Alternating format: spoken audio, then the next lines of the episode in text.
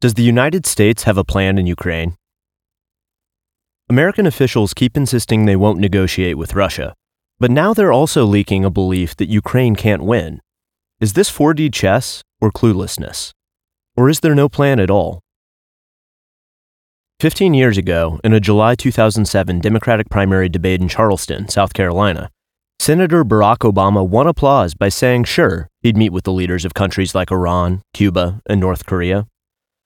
The notion that somehow not talking to the country is punishment to them was ridiculous, he said, adding even JFK and Reagan were willing to talk to the Soviets. They understood that we may not trust them, and they may pose an extraordinary danger, Obama said, but we have the obligation to find areas where we can potentially move forward.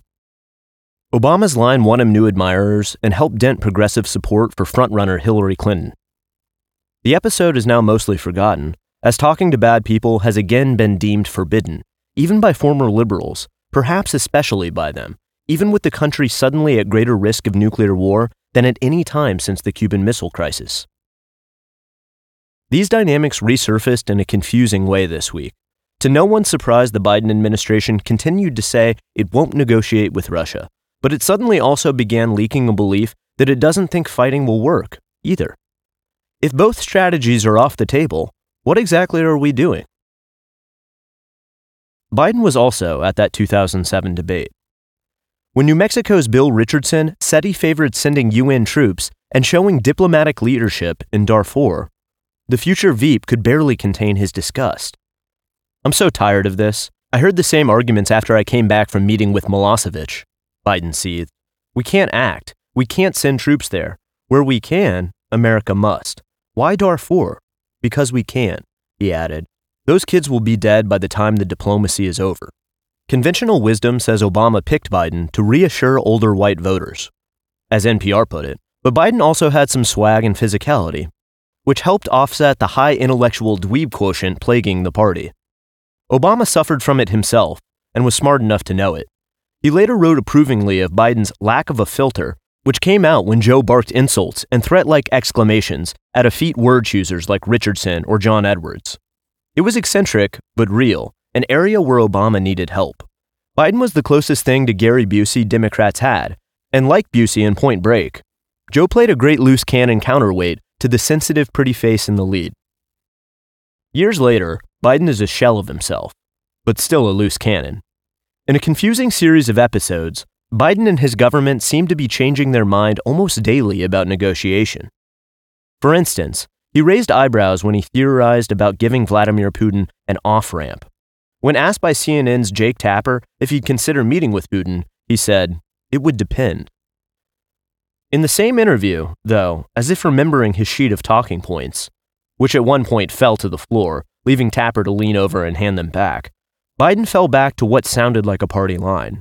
I have no intention of meeting with him, he said, before adding the administration bumper sticker.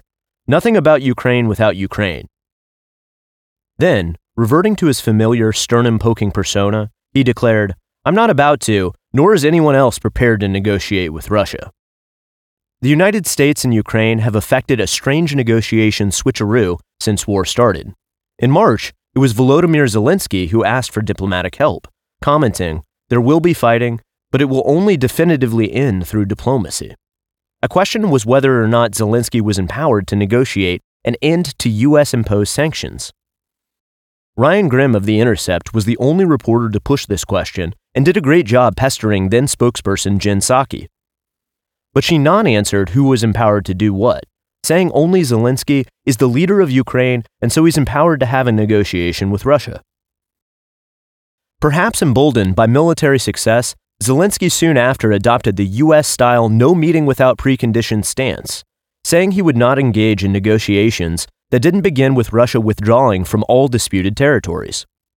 The U.S., in turn, settled on the posture that's been more or less official since, i.e., the American role was to empower Ukraine on the battlefield so that if and when Zelensky was ready to negotiate, he'd be in a stronger position. Moreover, it was not America's role to push Zelensky to negotiate. National Security Council spokesperson John Kirby offered a typical response in July, saying Zelensky gets to determine how victory is decided, although even he will tell you that the time is not now. Thanks for listening to the free version of this article. To hear the full version and for more articles and content, please subscribe at taibbi.substack.com.